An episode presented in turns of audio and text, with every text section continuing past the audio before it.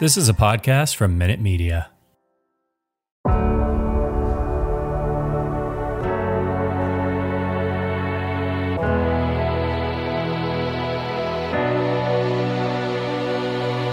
Welcome to the Blackhawk Up Podcast, part of the Fansided Podcast Network.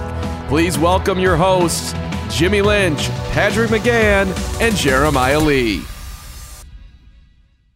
Hello, everybody, and welcome to the Blackhawk Up podcast. I am Patrick McGann alongside Jimmy Lynch and Jeremiah Lee. We are here on Sunday, October 24th, uh, after the Blackhawks played the Detroit Red Wings on home ice and lost.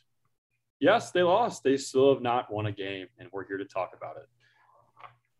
You know what? I'll say this 82 games in the season the Blackhawks are guaranteed to at least win one of those, right? Like I think that I think statistics would back you up on that one. At least one. Maybe not two. Maybe maybe we can have a lead at some point. The first 360 minutes, no lead, but nope.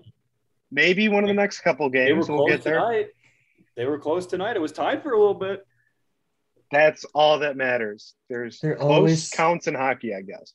They're always so close, and then they just flub up for 15 minutes, and they lose the entire game for those 15 minutes. I uh, obviously, um, most of you listening are going to agree with the fact that nobody likes Jeremy Colliton right now. I think there are very few people that are wanting him to continue to act as the Blackhawks coach. I, I don't know if I'd be correct in assuming that, but I I, I, like I would bet on that. I would definitely bet on that. Let's just set let's just set an agreement right now between the three of us. You know, we've talked about we've talked about Jeremy Colliton a lot. We've written about Jeremy Colliton a lot. A lot. Let's just let's just not even say his name this podcast. Let's not talk about him, them firing him. We thought it would have happened after the home opener, after the next game, after the next game. Let's just avoid Jeremy Colliton as a talking point tonight. I it's it's almost a point where everyone knows. Everyone knows. They're 0 5 and 1. True, everyone true. knows. Uh, I guess coming into this, everyone has their own strong opinions about him. And I guess they don't want to listen to us rant about that for the whole time. But uh, and we can we can you know talk about the next Tyrese as much as we want, but let's just kind of talk about what we've seen uh, on the ice and, and the, the product that's been being put out there, uh, regardless of the guidance from the suit behind the bench. Let's start with this real fast. Let's talk about the fact that we haven't had a lead in the entirety of the season thus far. We set a record for the wor- for probably the worst no the worst start in Chicago Blackhawks history. Okay, that is insane. The fact that we had we were having the worst start with a playoff caliber roster that shouldn't happen. This happened in the early 2000s because our roster absolutely sucked, right?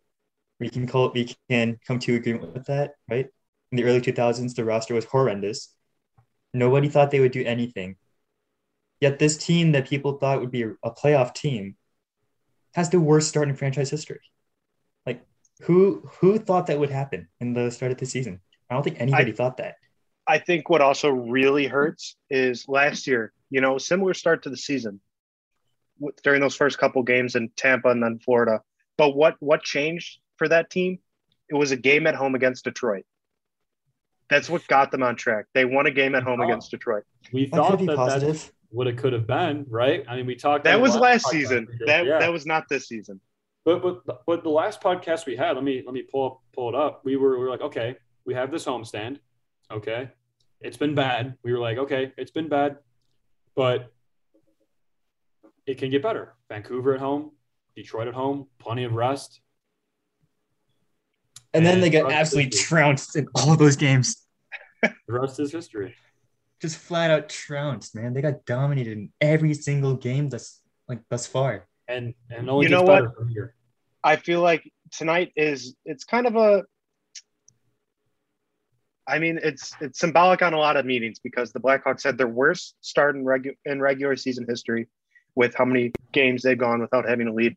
And then also tonight saw the end of the sellout streak at 535 games. Very fitting. It's that I mean, you you you could not have asked for a better day, right? Like a better Sounds day for that to end, for to have not as many fans in the stands. And guys, let me just name the next three teams that the team is going to play because this is not going to get any easier. Nope. We have Toronto on Wednesday, Carolina oh. on Friday, and Away. St. Louis on Saturday away. Yeah, yeah, Friday so and so- Saturday both away. they get two days of rest to play Toronto, and then they get a day of rest, and they go back to back at Carolina at St. Louis. So I mean, on paper, they're not going to win any of those three games. They're not. I mean, on paper, but what if they just pull a Toronto win out of their butts? I mean, I just the kind of team this team is. I just be they should be the team. I don't know, but on paper, they're Yeah. not supposed to win those games. All right, let, let's let's uh let's look over the current stats that they have right now. Um, so they have an average schedule according to Hockey Reference, 17th Yeah. out of uh, 32, and they are the worst team in the NHL, like literally the worst team. They're 29th in um in goals against, 31st in goals for, unless that that might have changed over the course of this season.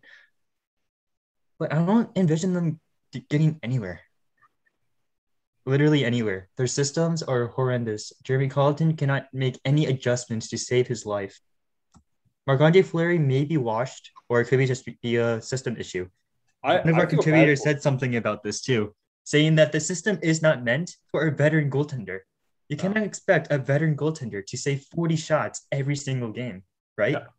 Let I me feel um, bad for him. Like I, I genuinely think that I, I would.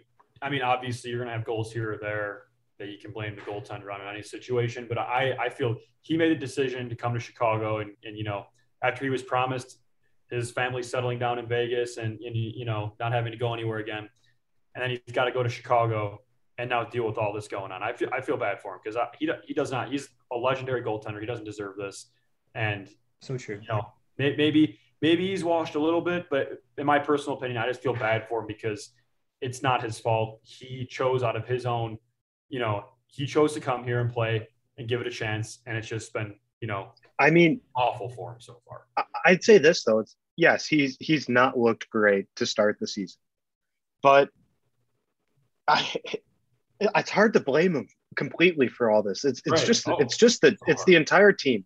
It, they're just they have not been good, and it's at the point where to, to me, if if you have Marc Andre Fleury on this team and they keep losing, do him the favor of sending him elsewhere. Like Yeah, get him out of here. I I mean. I also know maybe he'd just be like, no, I'm done. I'm going to retire.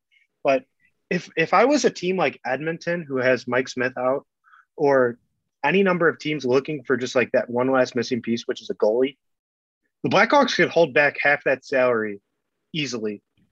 Obviously, I think they would just ask him like, "Do you want to go back to Pittsburgh? Do you want to go to Florida and play at a really good team down there? Like, what whatever you want to do, we'll make it work." Yeah. and um, you know that's that's a conversation for later in the year if this continues. But yes, tonight there were a lot of bad plays on Fleury's part. I I mean, he just he just kind of looked confused out there at times, but so did most of the team. Guys, let me read this quote from Mark Lazerus right now. Seth Jones, 100% this team has faith in Jeremy. I've been here for a short time, but his message has been great for us. Dot, dot, dot. This isn't a coaching problem. This is a locker room thing. The players on the ice playing the game. You know what? We we can hear that over and over again, but at the same time, didn't make a difference for Joel Quenneville. I would say this is a worse start than what Joel Quenneville did in 2018 19. And I know it's different because Jeremy Colliton was in the wings, but Joel Quenneville got fired for less. Joel Quenneville took a rebuilding Dennis team Savard to six, six, and three. Yes. Six, six, and three with the rebuilding roster with a bunch of young prospects, some of them who shouldn't even be in the NHL. They fire him after six, six, and three, unless I am completely mistaken on that. All I remember is 15 games. Jeremy Colliton currently is 0 5 and 1 with a playoff caliber team built by Stan Bowman, based off of what Jeremy Colliton asked Stan Bowman to go and get.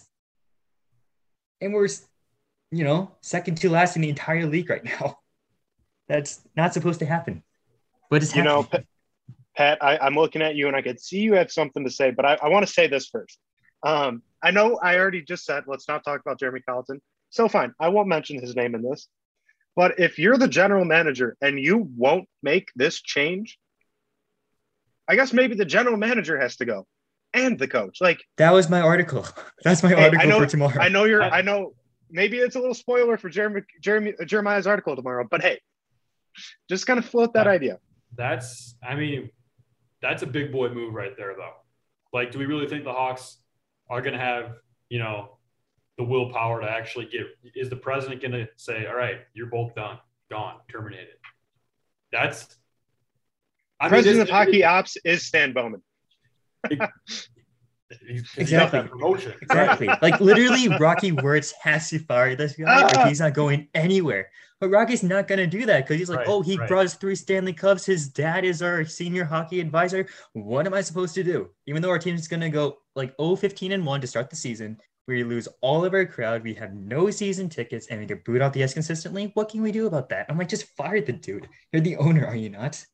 I have such strong opinions on this right now. Like, this is so frustrating for everybody. Yeah. Wait, Pat, let me tell you this, okay? While we were watching the game, right? Eddie Olczyk, the most even keeled individual in hockey broadcasting, absolutely snapped. He snapped on the broadcast for Edzo's, you know, expectation. It was so funny, but it wasn't funny. It was just weird because he never blows up Yeah. like that. Right. You right. heard the frustration in his voice. Like, Yeah. It's I've been watching this team on TV for the past like seven, eight years, and I've never heard him blow up like that. This is how bad this team's playing right now. it's oh my. it's crazy. I So- mean, it's hard to believe that that this franchise was so successful not too too long ago. And you know, it, it like and my question is like, how much longer does this go on? Like, are they just long. are they just gonna let like are they just gonna let Stan Bowman and Jeremy Colliton run this team into the ground until there's no life in it at all? Like, like are we going back to the days where you take current players and put them in at LaSalle Street Station, uh, LaSalle Street Station, giving out free tickets to fans because no one comes? Are we to go back to those days? You know, early 2000s? We might. If we are if we are, let me know because I'll be there. I'll be Yeah. down at South Street Station. hockey. True. I was about to say, But-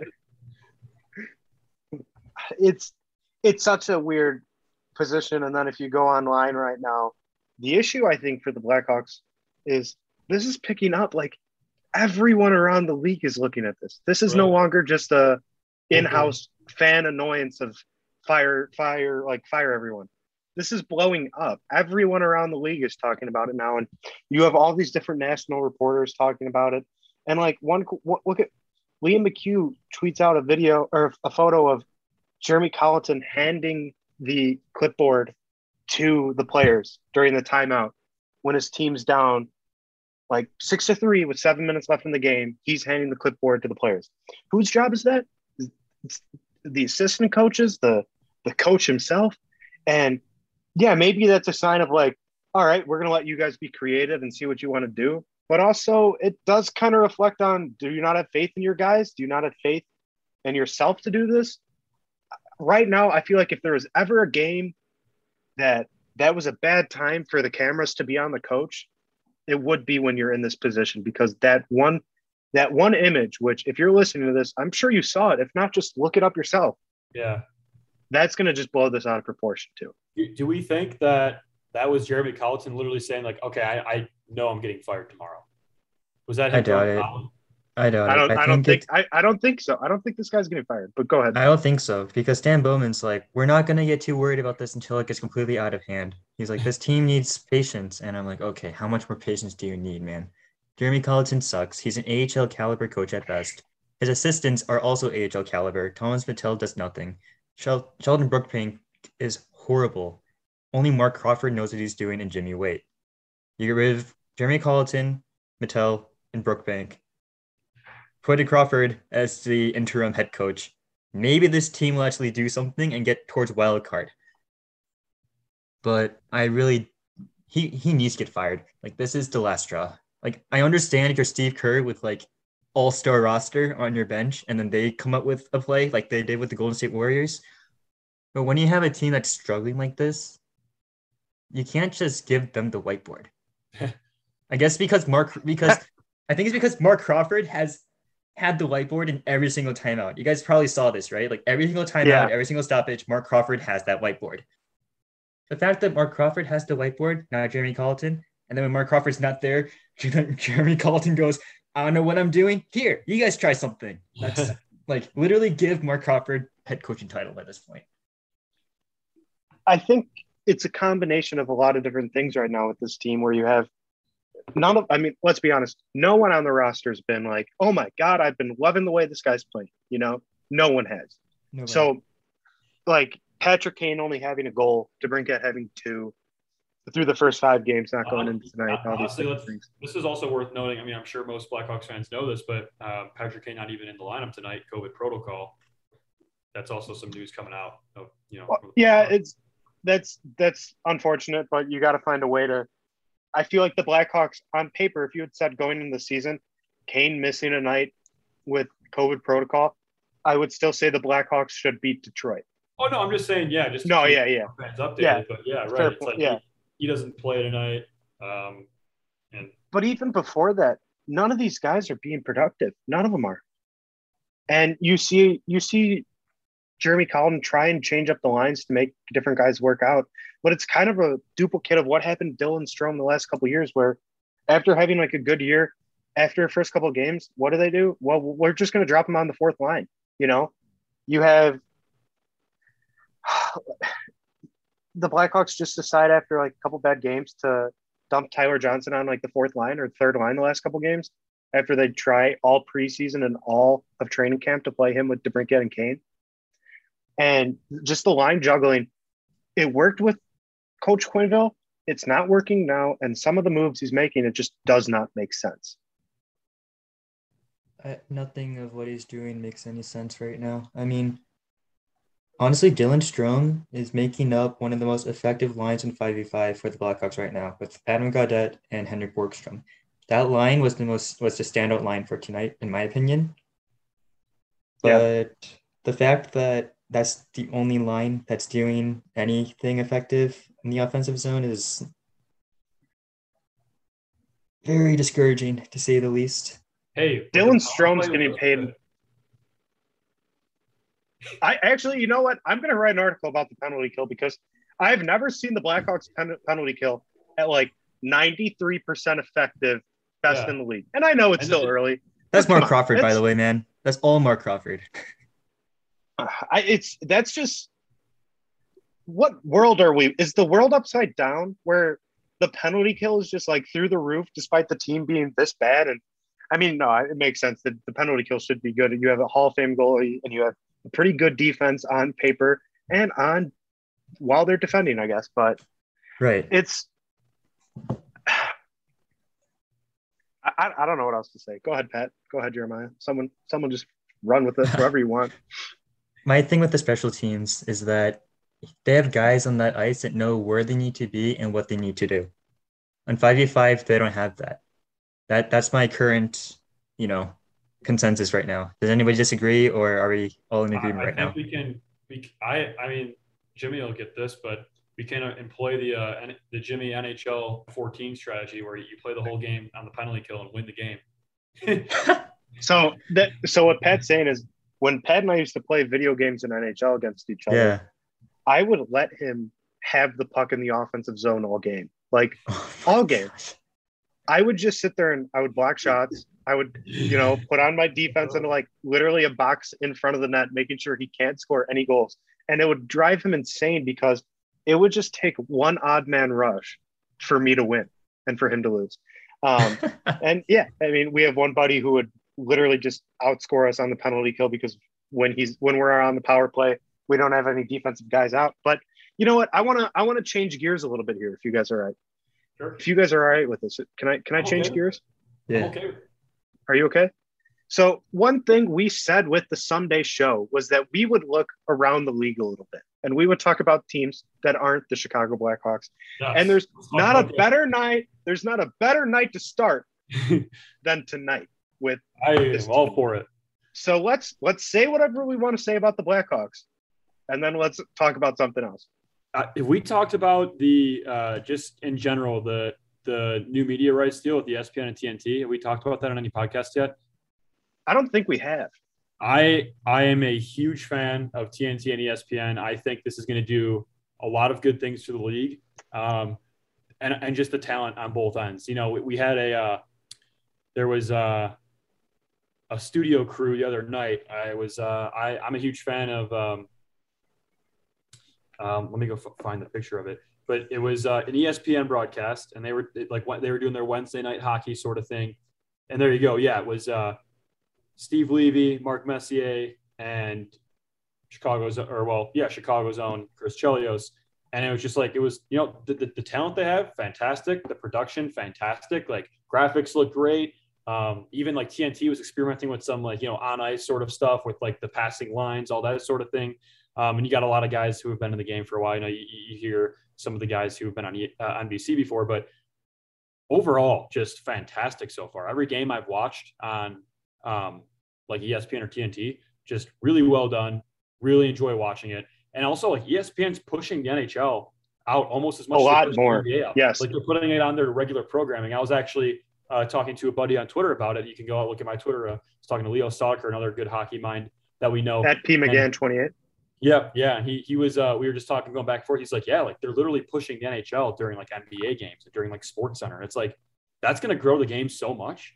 And like you had, you go from like ESPN never showing any highlights and Barry Melrose getting like ten minutes of, you know, on air time a week to like you got in the crease, you got like uh, the point, all that sort of thing. And they're diving right in, and I, Yeah. I love it. I love it. And maybe that I I don't know if anyone else feels the same way, but I think both TNT and ESPN, fantastic job so far. I've got to say, like, I know we're we're a Blackhawk Up podcast here, but I got to say it. Subscribe to ESPN Plus. Oh my god! Every out of market hockey game on ESPN Plus, especially with the Blackhawks being this bad. If you just like hockey too, turn on any game you want. Like, I just it was great watching the Seattle Kraken in their Yeah. first home game yesterday. I don't know if either of you caught that game. Caught but- bit it. um, it, it, it brings up a question to me. And I have to say, first off the bat, I've been loving ESPN. I've been loving TNT. I've been loving the coverage. I mean, anytime you can see Wayne Gretzky shooting pucks at Charles Barkley in the net, that's kind of fun during gold. the Yeah. intermission. That was Um, golden. That was- Yeah. Just compared to them just standing there being like, yeah, you got to get pucks in deep and uh, looking like they didn't want to be there talking about hockey sometimes. And I did also like NBC, so I'll, I'll say that. But It was good. So- they got to a point where they, they just kind of was it was black and white. it's something like new and something fresh now. Yeah, That's it was- that's that's Yeah. the big thing. And I like how it's not exclusively NBC and like NBCSN, like ESPN and TNT having two separate Yeah. outlets Yeah. um, is good. Is really good. So talking talking about that Seattle game, I have to ask you both. The Seattle Kraken yesterday did something I did not expect and was kind of shocked by. They rose a jersey to the rafters. Number 32 is retired in Seattle because they're the 32nd hockey team in the NHL. That compares in my mind to the Minnesota Wild retiring number 1 and the Nashville. Predators. Yeah, for the fan for Minnesota Wild, number one, it, it literally fans- says wild fans. Yeah. number one in our hearts and our mind always. But I have to ask you guys, like, are you do you like that? Do you like seeing teams retire numbers like that? Jeremiah's shaking his head no. So let's let's cut No to him way. on that. What do you think?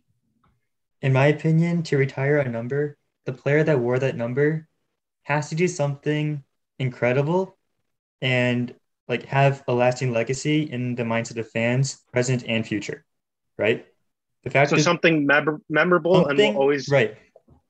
This has to be like a okay. I know that the Kraken are going to be the last NHL team for a long, long time, right? yes. But at the same time, I'm kind of like, okay, on one side, I'm like, cool, you want you to retire a, jer- or a jersey number on behalf of the fans to commemorate how you're the second NHL franchise and the last one for potentially the next like decade or so.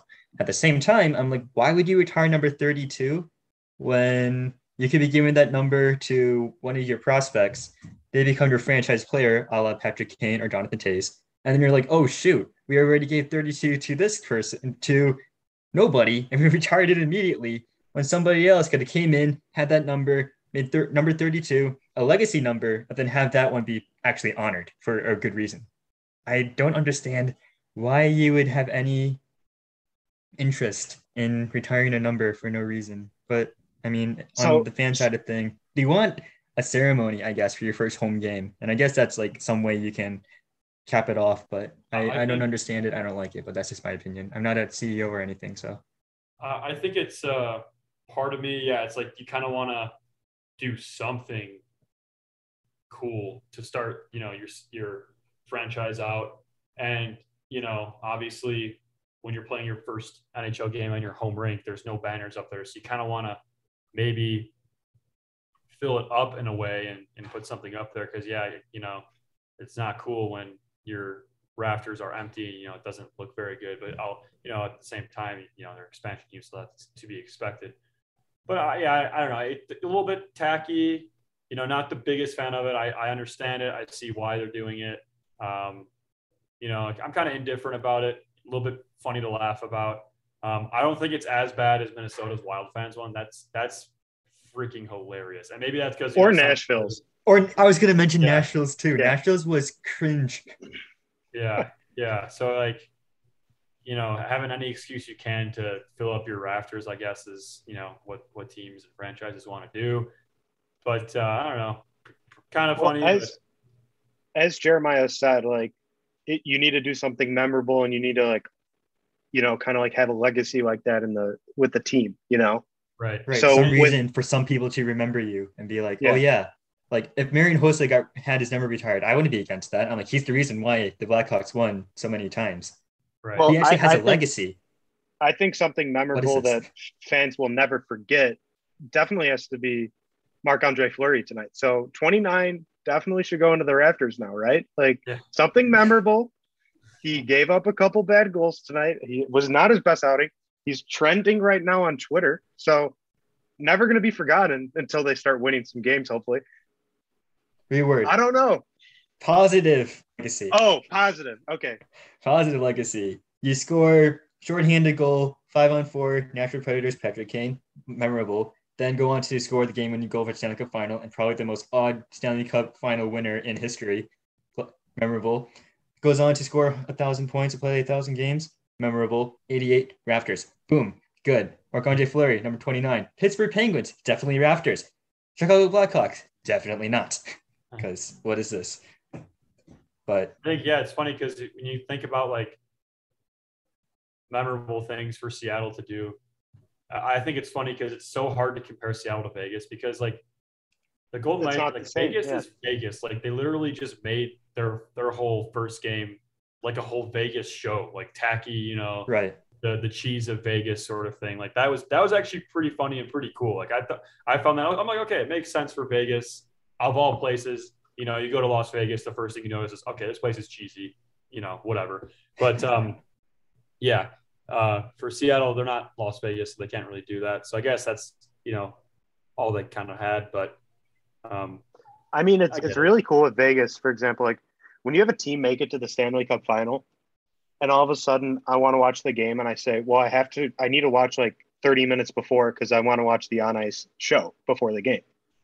Like that's just really cool to see with the team Yeah. in general. I know we're No, getting it- off topic a little bit, but like Vegas's on ice performances, pretty cool to see. they I know they I, I don't it- really like the team that much, but gosh, that's awesome.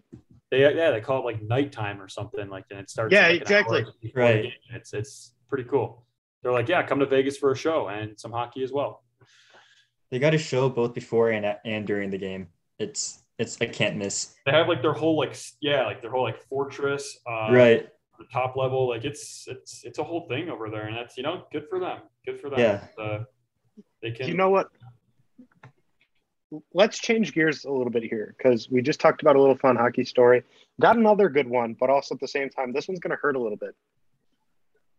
Right now, if you were to say like this one team is the best team in hockey right now, and they are the early favorite to win the Stanley Cup, the Florida Panthers would be that i was just about to see the florida panthers that might not be a popular opinion but they Oh are- no no no! I fully agree with you. They have It's a popular. It's a popular opinion. yeah. it's it's- popular. They have opinion. every single piece you need to win the Stanley Yeah. Cup. They got Panthers veterans do. now. They got coach. They got the stars. They got the supporting cast. They got the goaltenders, plural goaltenders, and they have the grit. They literally there are almost the identical blueprint of the 2010 Stanley Stanley Cup champion Chicago Blackhawks, coached by Joel Quenneville. Because Let, let Right. me name the teams that they've. Let me name the teams they've beat so far in their first five games. Pittsburgh Penguins, Tampa. New York Islanders, Tampa Bay Lightning, oh, Colorado Avalanche, and then the Philadelphia Flyers. Those first four teams, really good teams. Good Colorado Avalanche, Tampa Bay Lightning, New York Islanders. Those are three different types of teams. You have the Colorado Avalanche that are like the other up and coming team right now, the Tampa Bay Lightning, the champions, and then the New York Islanders, a team that is great defensively, which they totally obliterated them five to one.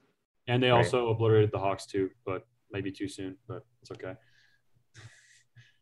But yeah, no, Florida, very good team. Like you Too said, soon. like like that was a I liked uh Jeremiah's like quote saying like very, very close to the 2010 Blackhawks team. And I would be so happy for them to win their first ever Stanley Cup and get Joe Quenneville another one. Like that'd be awesome. So like, Don't forget Jumbo Joe, man. yeah, yep. Joe Thornton. Joe Thornton, yeah. I'm sorry. I'm sorry. He's playing in he's down there right now. Yeah. Yeah. Oh got done my signed there in the God. offseason. So I'm like, well, if the Blackhawks don't make it, we know who we are going to cheer for, don't we? Oh, I'm in, I'm already cheering for him. Like I'm Yeah. like they're I I've always you know I always like non-traditional hockey markets to perform well just because you know you don't really see that very often. And I've always been kind of a proponent. Like the, they made the playoffs a couple of years ago, lost to the uh, Islanders, but and like during that run, I, like with Luongo, I was like, oh yeah, like I, I'd love for Florida to win it. Like that'd be so cool. A team that's typically not even like you know kind of thought in the basement of the league, you know, down in the dump sort of thing. So I'd be fantastic if they won. I hope this this trend continues for them. They're undefeated currently, um, and I would I would love it. I mean, hopefully they can keep it up down there in Florida. But You got to find positive somewhere, and you got to watch some good hockey. But sometimes, like I mean, and So- uh, I hope I hope uh, hope Edmonton, you know, doesn't win a Stanley Cup. Hey, Edmonton's undefeated right now too. So Edmonton's on fire, man. Oil on Whyte, Jimmy Lynch. But no, Oil I, on I- I saw yeah, a super funny. I saw. I think it was. Uh, I was listening to a podcast, maybe maybe Puck Soup on the Athletic, and one of them was like, "It looks like the Oilers are going to be able to score their way out of any problems this season." So that's what it looks like. when you have like Connor McDavid is already on pace for over 200 points. He's a monster. Like- he's he's, Pat, he's a good hockey player. Pretty good. Connor McDavid Connor- needs another league.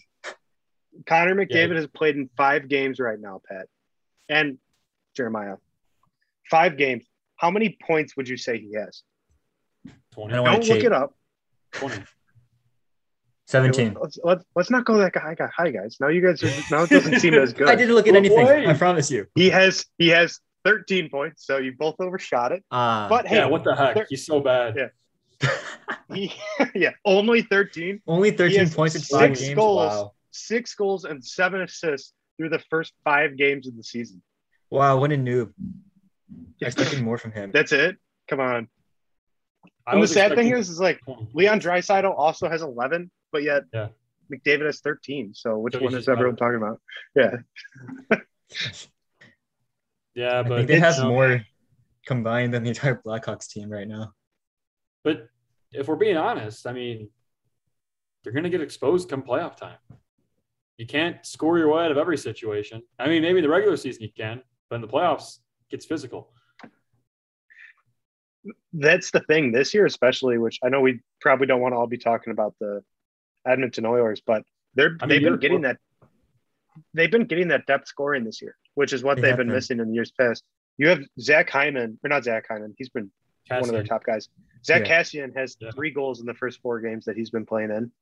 That's good. Warren Foegele scored a big goal. Like you're getting goals from different guys, which is what they need to do, and heck, what the Blackhawks need to do. But the Blackhawks, more importantly, they're missing their top guys doing it. DeBrincat only having two goals is not going to work, and Oh, Kane only scoring one, that's not going to work. Kane, I'd honestly, I'm a little, I'm not worried about Patrick Kane because obviously he's going to turn it on eventually. Yeah. But like he ended last year not scoring a lot.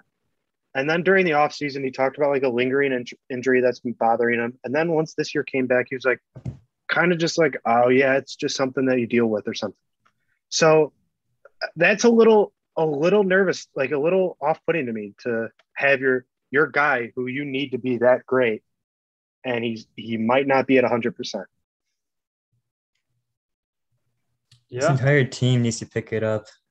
the fact that they have no like there's no depth on this team right now. And the thing that they were so proud about through many articles by the Blackhawks website, Chicago Tribune, Chicago Sun-Times, The Athletic, I can go on and on, was how they now have offensive depth. Where? Where where has it been so far? They have no depth whatsoever. The third line of Strome, Gaudette, and Borgstrom did all the work on even strength today. There's no depth. It, it's horrible. There, what what this team needs is for their stars to turn it up and their depth guys to actually do what they need to do. The fourth line has no energy. That's a problem. First line, no production. Insane problem. Stars have no points. Horrible problem. And your sniper in Alex DeBrincat is snake bitten. Also a horrible problem. Everything needs to every like, okay. I said in the first podcast to preview this season. I'm pretty sure uh, Jimmy knows. I don't know if Pat was on, but I said everything about this team has to go to plan. Everything Yeah. has to work, and everything has to fit together to actually make this actually work. What we see so far, nothing is working out, and that's. I mean, we're we're in for a long season and an even longer off season if, you know, they don't pick it up. Yeah, I mean it's uh So Yeah. let me just say this like going into this game, the big thing I kept just thinking to myself was the Blackhawks just have to beat Detroit. And even if they do beat Detroit, I'm going to have like a bit of a sour feeling in my mouth because it's Detroit. Like they should beat Detroit. You know what I mean? Like Detroit is not Tampa Bay. It's, they're not Colorado. They're not Florida. It's Detroit. It's not Carolina. It's a team that is on paper. That's the big thing. On paper, going into the season, Detroit was going to be a lot lower than the Blackhawks. Right. You know what I mean? So that's really what hurts. It's the fact that they like still did not for a get it together. Yeah, we're begging for a win against the the Detroit Red Wings, and I mean maybe if we said that ten years ago, that makes sense. But now Right. it's like you know that that's a that's usually a bottom feeder team, and maybe that's what the Blackhawks are now. Maybe they're I mean on paper they shouldn't be, and according to plan they shouldn't be, but from what we've seen so far, like they're playing like a team that's that's going to be a bottom feeder and or you know in the basement of the league standings, and uh, you know it's it's it's frustrating to watch as a fan. It's you know it's you know it, I don't know much to say. It's just at this point we can talk about what we've seen and and what's going wrong, but you know what what, what, what cost? It, it's just if this is going to be a bottom feeder team, something's got to happen. Obviously, you know, it's it's The uh, thing is that they to- shouldn't be. Like They They shouldn't are- be. No, they shouldn't. This Oh. is by far the most talented team the Blackhawks have had since 2017. Pretty sure we can all come to agreement on this. On paper, this is by far the best team they have put on the ice since 2018.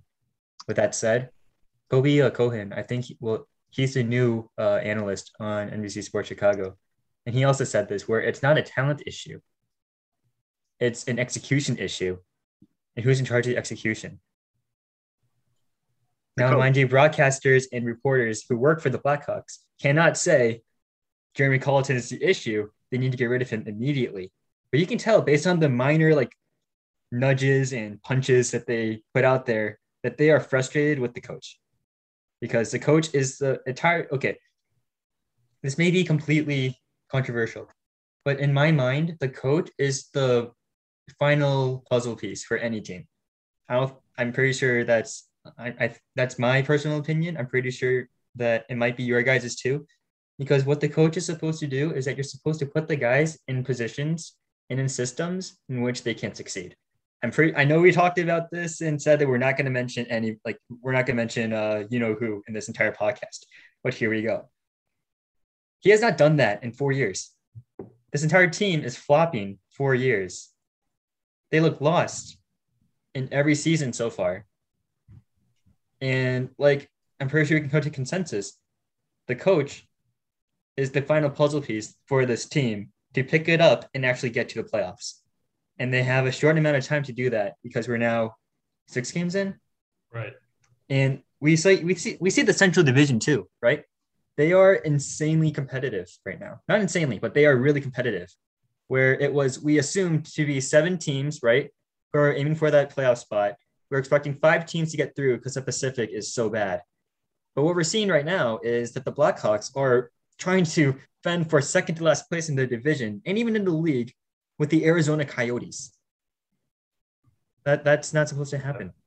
And it's happening. Like the coach has to be changed unless they want to be a bottom feeder and give up their fourth overall pick to the Columbus Blue Jackets. Yeah, that's help what's them add to the rebuild. so bad. That's what's so bad too. Even if they tank, they don't even get that pick. Exactly. Yeah, Right. Like I okay, I'm I'm I've been on the on the I don't like this Seth Jones trade since it happened. Jimmy's but been on the, he really loves the Seth Jones trade since it happened.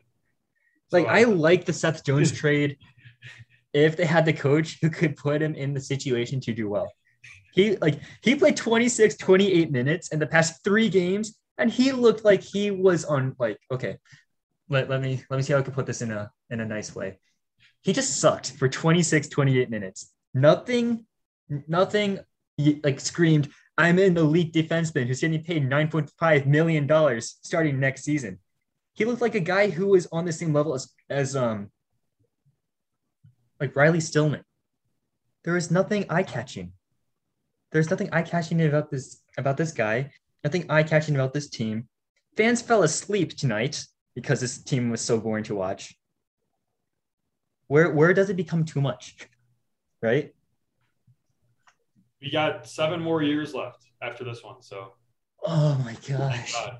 we got a lot more Seth Jones. We got a lot more Seth Jones hockey to watch. But, but but realistically, let's just say, let's assume, let's just with what we know and what we think will happen is that they're not going to do anything about Colliton or Bowman. So they're obviously, and I, I said this in dead serious tone, they're not going to lose every single game this season. They're going to win, obviously. But Statistically, they need to. but but like what at this point in time, realistically, if everything stays the same, not not the play on the ice, but just like okay, we keep Colliton, we keep Bowen. What is the ceiling for this team now? What is the ceiling for it? Are they going to bounce back and become that wild card team, or are they going to be a bottom feeder the rest of the year? Because realistically, they're going to win games. They're going to get hot at some points here or there. But is is it going to be a team like like a Buffalo, Arizona, uh, you know, bottom feeder sort of team, or are we going to like be in the middle of the pack again, or are we going to make the, the playoffs? Like, what's the realistic expectation as of Sunday, October 24th, 2021? 76, 5 and 1. That's the ending. Uh, I said that's the ending record. Oh, I thought you said what the ceiling is. That's that's if everything turns around, right? Um, no. Um, but, but realistically, what's the ceiling? You know, like what do you guys think is going to happen from here on out if, if if the management is is constant? Statistically, They- they- at best, they are going to be a wild card team. That is their ceiling right now because based on their start, I don't think they can reach that third that third uh Central Division spot. Right. You so already think because of wild the, card. the first six games going that bad, it's already out of the picture. The third, Let's just I say mean, yeah. that the there's I third, get it. nothing- I'm just. There's just been want you to nothing. Of, yeah, there's been nothing about their game that get that has given me any form of confidence so far. When you have when you're rotating four lines with a dump and chase on every four like on all four lines, the defensemen pinch when they shouldn't. They can't get So you're net not front saying- presence. You're not saying the record is too over hard to come to overcome. No. It's the fact that just the teams playing has shown that Right. they're not good enough to be more than that. my thing is that yeah they their record anybody can get out of a bad start right? But you need to show signs that you have the potential and the play style and the system and the personnel to get out of that slow start. I've not seen that in any point in this season and they have absolutely bored everybody watching those games because they can't establish anything other than the third line of i said Strome Gaudette, and Borgstrom. Their ceiling is wild card right? Because statistically, they need to. They will still win games, but they'll still lose games too. right, right. It's that's So- the big thing right now. Is like, there's no way in my mind, or in general, that this team is going to turn around and win five straight or win six straight and get back to 500 100 right. Right. now. This is going to be a long season of them.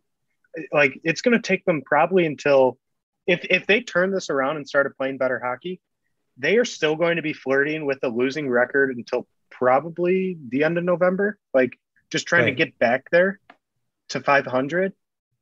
So uh, something needs to change. Something needs to change Let's bring up the for St. me Louis to even Blues. say Let's bring up the St. Louis Blues of 2019 for a little bit. Last in the we're not league, the St. Louis Blues of 2019. last in the league in that. January, right? with the play, with the playoff caliber roster, with the personnel that you need to win. They fire their coach, they promote their assistant coach, they rampage through the final half of the season, and they win the Stanley Cup. That's like the dream scenario for the Chicago Blackhawks now, right? Because they are second last in the league. They show no sign of getting out of that for a little while based on how they're playing right now. I said they're seeing Yeah. as wild card. But if they change that one part of their team, potentially Stanley Cup run. That's just my I- that's just my No, uh, that's my, a uh, fair. that's a fair. positive outlook. Too That's early a to say fair- we're- Go too for early- it, Pat. Too early to say that we're sellers. Trade deadline. I don't think they would sell. I think No. they have they- they spent too much to sell. Yeah, I, I, I What but can you sell? Like you could sell. You could trade Calvin Exactly. Hahn. You could Who trade want- Marc Andre Anybody Fleury. want Seth Jones's contract? Anyone? No No, one wants that, man. They got Connor Murphy, maybe Calvin de Haan, maybe Alex DeBrincat, but they're not trading him. There's no chance. Maybe Don Kubalik, but I don't think so either. They're not going to sell anybody, I, whether it be Oh. contract or the fact that they're untouchable. I, I- it's weird. It's like realistically in the next like yeah, like Jimmy was saying, by the end of November, like you you got Toronto, Carolina, St. Louis, Ottawa, Carolina, Winnipeg, Nashville, Pittsburgh, Arizona, Seattle, the West Coast trip, Seattle, Edmonton, Vancouver, Calgary, St. Louis, San Jose. So like out of those handful of games, like okay, you can beat Ottawa, or you okay, I'm gonna I can say could when I really should be saying should. But Ottawa I agree with that. should beat Ottawa. Maybe you can steal the Winnipeg game. You're to lose to Carolina. You're probably to lose to St. Louis. Probably to lose to Toronto.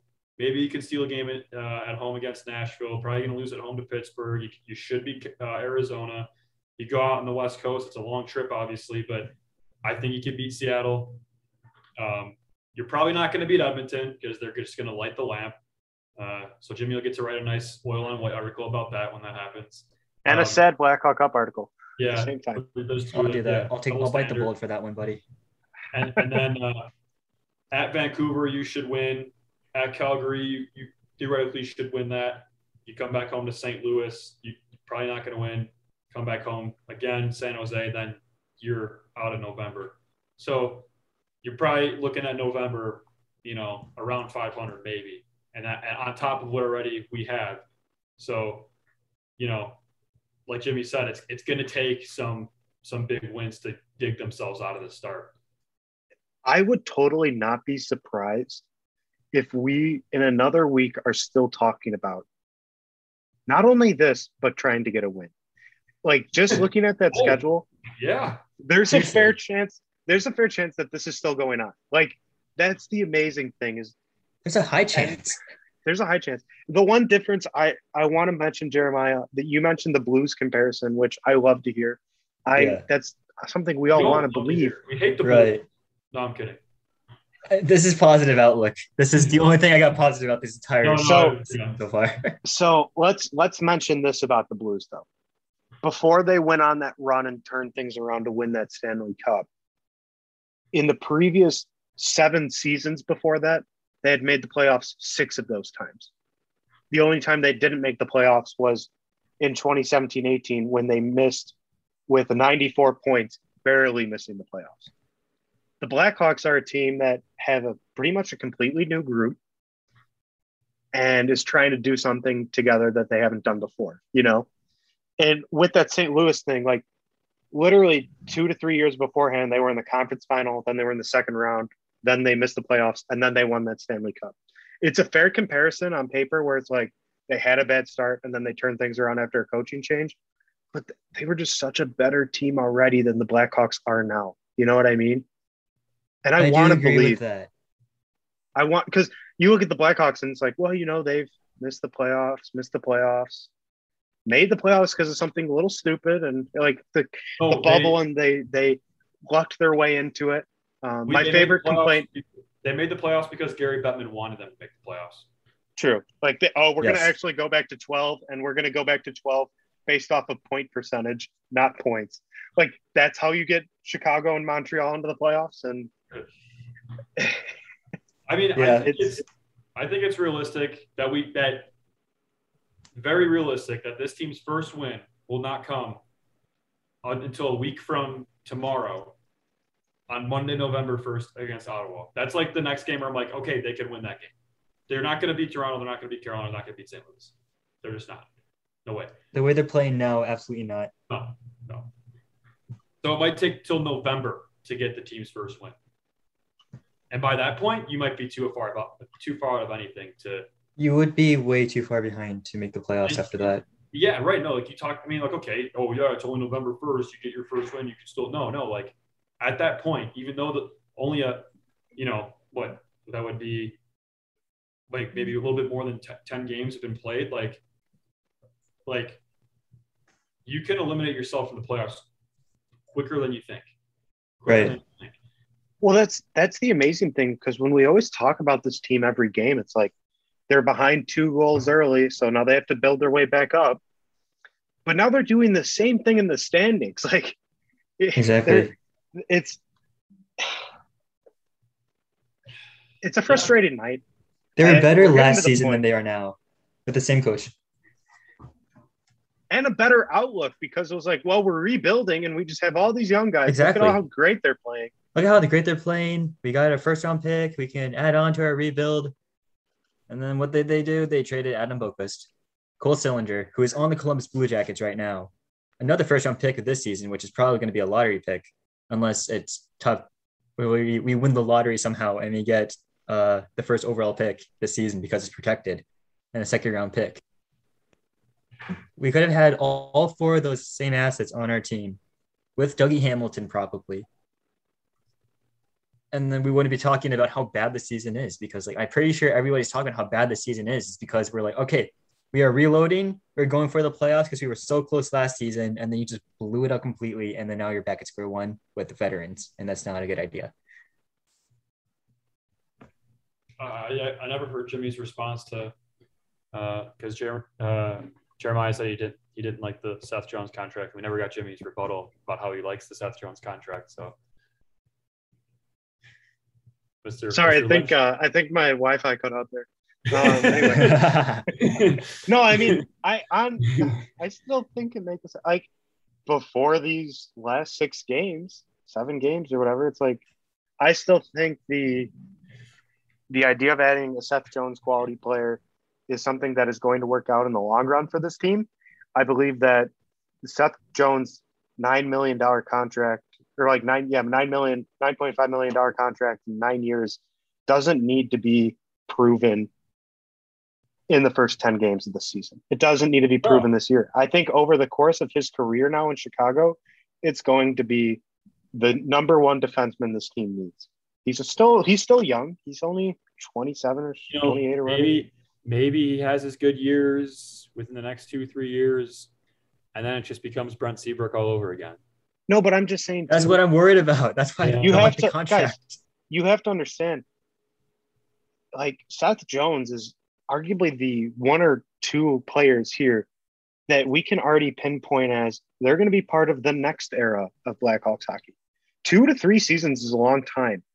By then, he'll only be like 30, 31 years old, still pretty much in the prime of his career, playing No, he- with a he- he completely wouldn't even be different 30 looking yet. team. Isn't he twenty six? He's 27 now. Okay. He turned 27 early in the year. So I'm just saying, like, in a couple years, we, I, I, it's too early just to be like, this Seth Jones contract's horrible. This team is horrible. This was a bad trade. Because yeah, I mean, like on paper, I, I know, I know, but I'm just saying, like, Seth Jones is going to be here for a long time, and they have a long time to build a team around him to win. Like, yeah, if at the end of this long contract and this long time he hasn't won a Stanley Cup with the team, there you go, light the fire. But I'll talk to you in nine years about it. yeah I'll we'll be back we'll I'm be just back here in eight years and talk about Yeah. how the Seth Hey, Jones cool. trade ruined tweet it. at me. Tweet at me about it. And tweet nine at you in, years, in whatever eight I'm years. doing. I told you, Jimmy. I I, don't- told you. Yeah, Jeremiah. I'm just saying it's it's very a good possibility that it could end up like Brent Seabrook again when you sign a guy for that long. Because back then we're like, oh yeah, we got Siebes for this Yawn. long, and And then he got, you know, we all know They the story. signed Seabrook when he was like 34, 35. This guy's this guy's tw- was 26 when he signed this contract. Come on. And now Seabrook is on the Tampa Bay Lightning. Prime to win another Stanley Cup, isn't it? Is Right. there like a max amount of LTIR you can have? Wait, wait. Is, No. is Chris Pronger technically still on the Coyotes? No, I'm. Pre- I, like, come on, that's done. That's done. That's been But is done it- for a while. Marian Hossa. We, we can we can say it's done. I think. I think we can say at this point it's okay. It's done. I'm sure he like always is under contract there, but like no, I'm probably- pretty sure yeah. it's done. Arizona Coyotes legend Chris Pronger.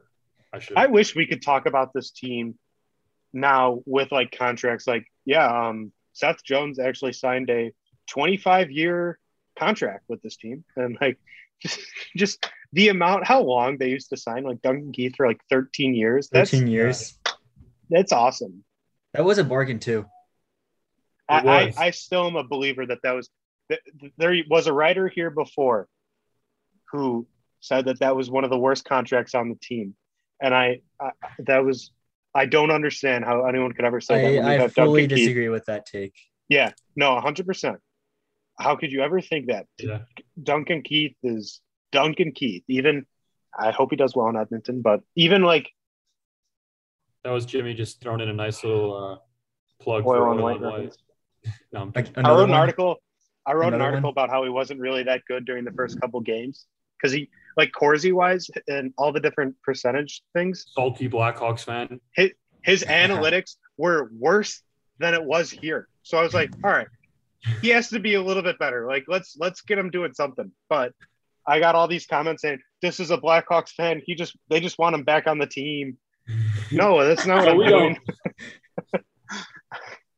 yeah, Duncan Figured Keith you out, Jimmy. save They this figured team. They figured it out. I want him back in Chicago. Flur- Fleury for Keith, one for one. They might actually do that though. I actually wouldn't mind that trade to be completely Yeah. honest. Seven Come on, for seven for six. Guys. Heck yeah. Save it for after the Save it for February. Save it for February. Um, any final hopeful comments? Any final comments? I am. If I mean, I know. Well said. No, no.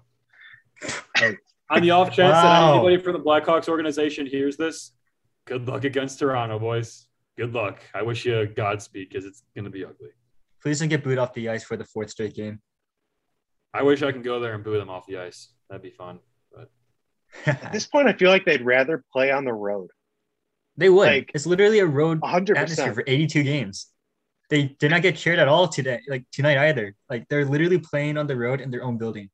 Everyone's saying like, "Oh, the United Center is such a great environment to play." Charlie Johnson said, "I loved playing there when I was playing the Blackhawks because of the atmosphere." And now he's playing for the Blackhawks, and the atmosphere is a full 180 than what it used to be. They're gonna get, they're getting booed. They're getting cheered. Like the opponents are getting cheered. Then the Blackhawks are getting cheered. Yeah, I I'd cheer for the if I was there. I, would, I mean, I was cheering for the Red Wings tonight. I would have started a "Let's Go Red Wings" chant. I mean, The "Let's Go Red Wings" chant was the only thing I heard. I heard zero "Let's Go Hawks." and we we go from let you know that you know let's, let's go. I heard back then. Detroit sucks a few times. Detroit sucks. Yeah, yeah, yeah. I was wondering what that chant was. I was like, what is this like? uh, Not You know? I would have audible chant. octopus. I took a- and I took my girlfriend to I took my girlfriend to a preseason game. Wasn't even against Detroit, but a Detroit sucks chant started in the 300 level. She was so confused. She's like, "Why are they chanting this?" I'm like, "Just because that's that's what we do here, no matter what." culture. If we have to remind 300 everyone. level is an experience. The 300 It's the only the way to watch a game. Are you kidding? Come on. Yeah, It's the and then you got the drunk fans just throwing ice at each other, getting into fights, throwing beer on each other. It's the best. At least it's not college football where they're throwing mustard on the field and all these other garbage when they don't like the game. I think it was Tennessee or something, but I digress. Gentlemen, it was it was a hard time watching this game tonight, but it was great talking to you. So we're we're gonna keep trying. We're gonna hopefully be able to talk. The minute they have a win, tell you what, let's let's just set this right now between the three of us. The minute they win a game, we're we're recording a podcast right after. Yeah. Immediately after the game. The second the the final the second the broadcast is over, we're getting on. So Get it going. you guys have that to look and look, look forward to, or you're looking at hearing that and you're going to be like, okay, I hope they don't win a game because I don't want to listen to these guys. But You know? thank you for listening. Go Blackhawks. Good night.